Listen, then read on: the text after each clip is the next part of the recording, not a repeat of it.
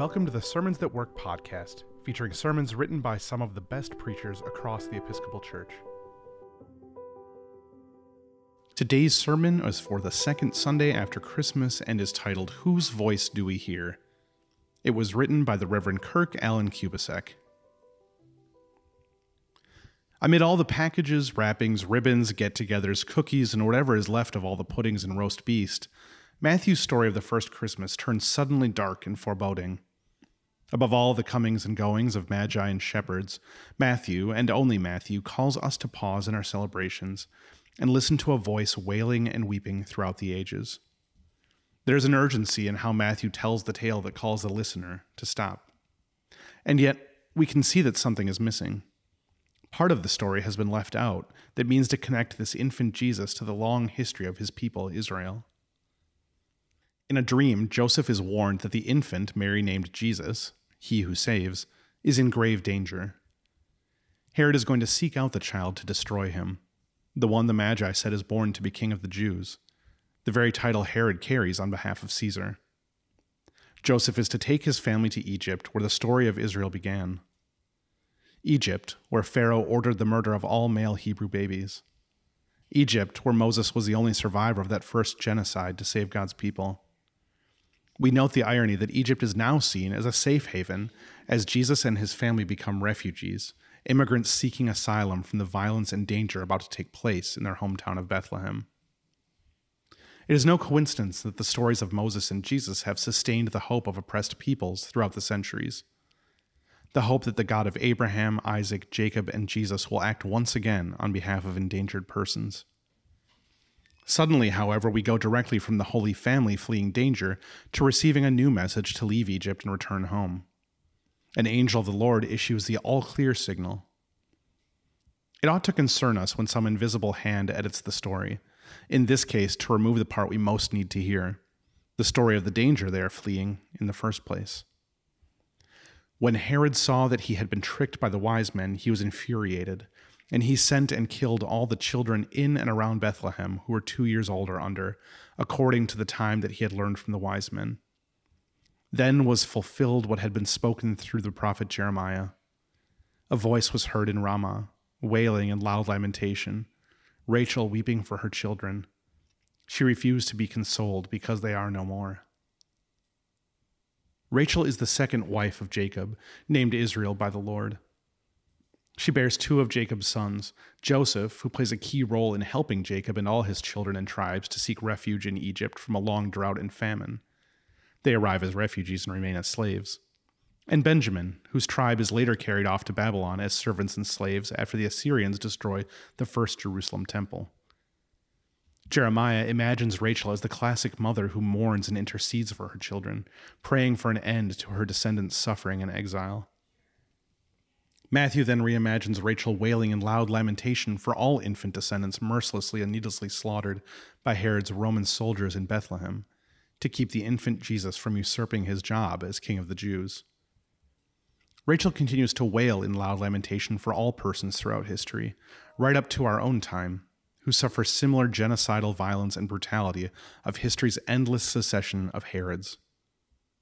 She wails for the victims of those desperate to preserve their personal stranglehold on power the Hitlers, Stalins, Khmer Rouge, and all who continue to brutalize the others who, in their paranoid rage, believe threaten them.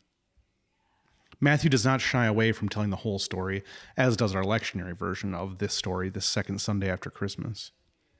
Matthew relates this tale to both connect the baby Jesus to the long and storied history of his ancestors and to foreshadow the rest of the story in his version of the good news of Jesus Christ, the Son of God.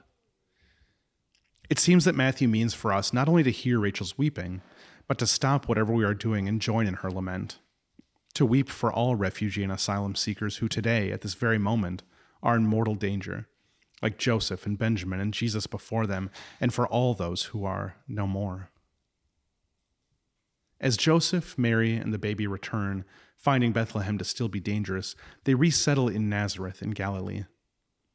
It is easy to imagine that as Jesus grows up, he will at some point ask why he never meets his cousins and aunts and uncles in Joseph's hometown.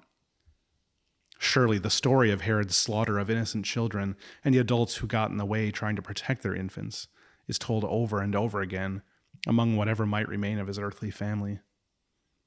Jesus, like Moses before him, was saved by the hand of the Lord, a survivor of this Bethlehem massacre, so as to save us all from a sinful, broken, and dangerous world. Each child under the age of two represents a poem never penned, music never composed, a book never written, new discoveries never made.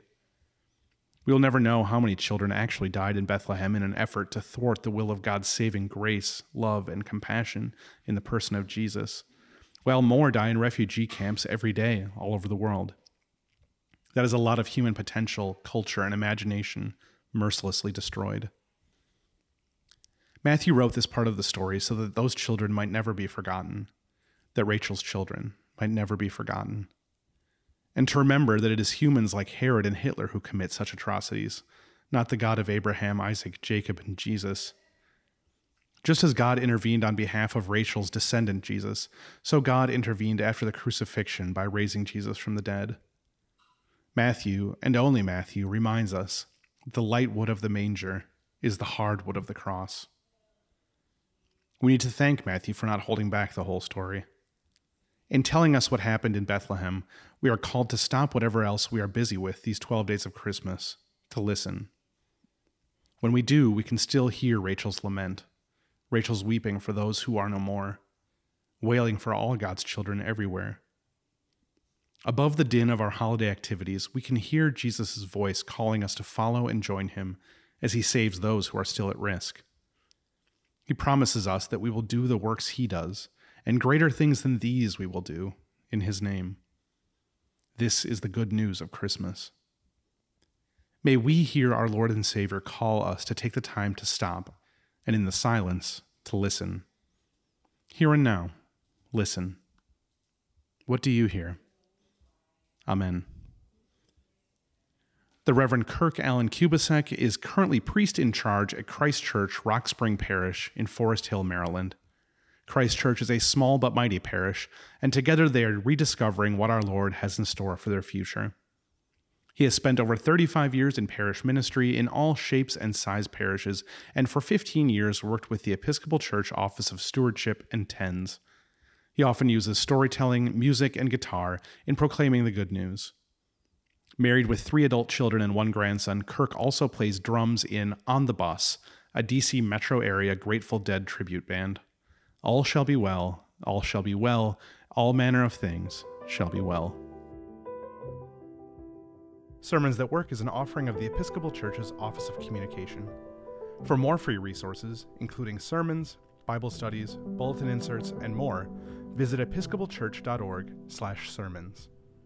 We would love it if you'd rate, review, and subscribe to our podcast on your favorite podcasting platform. And while you're at it, share it with a friend.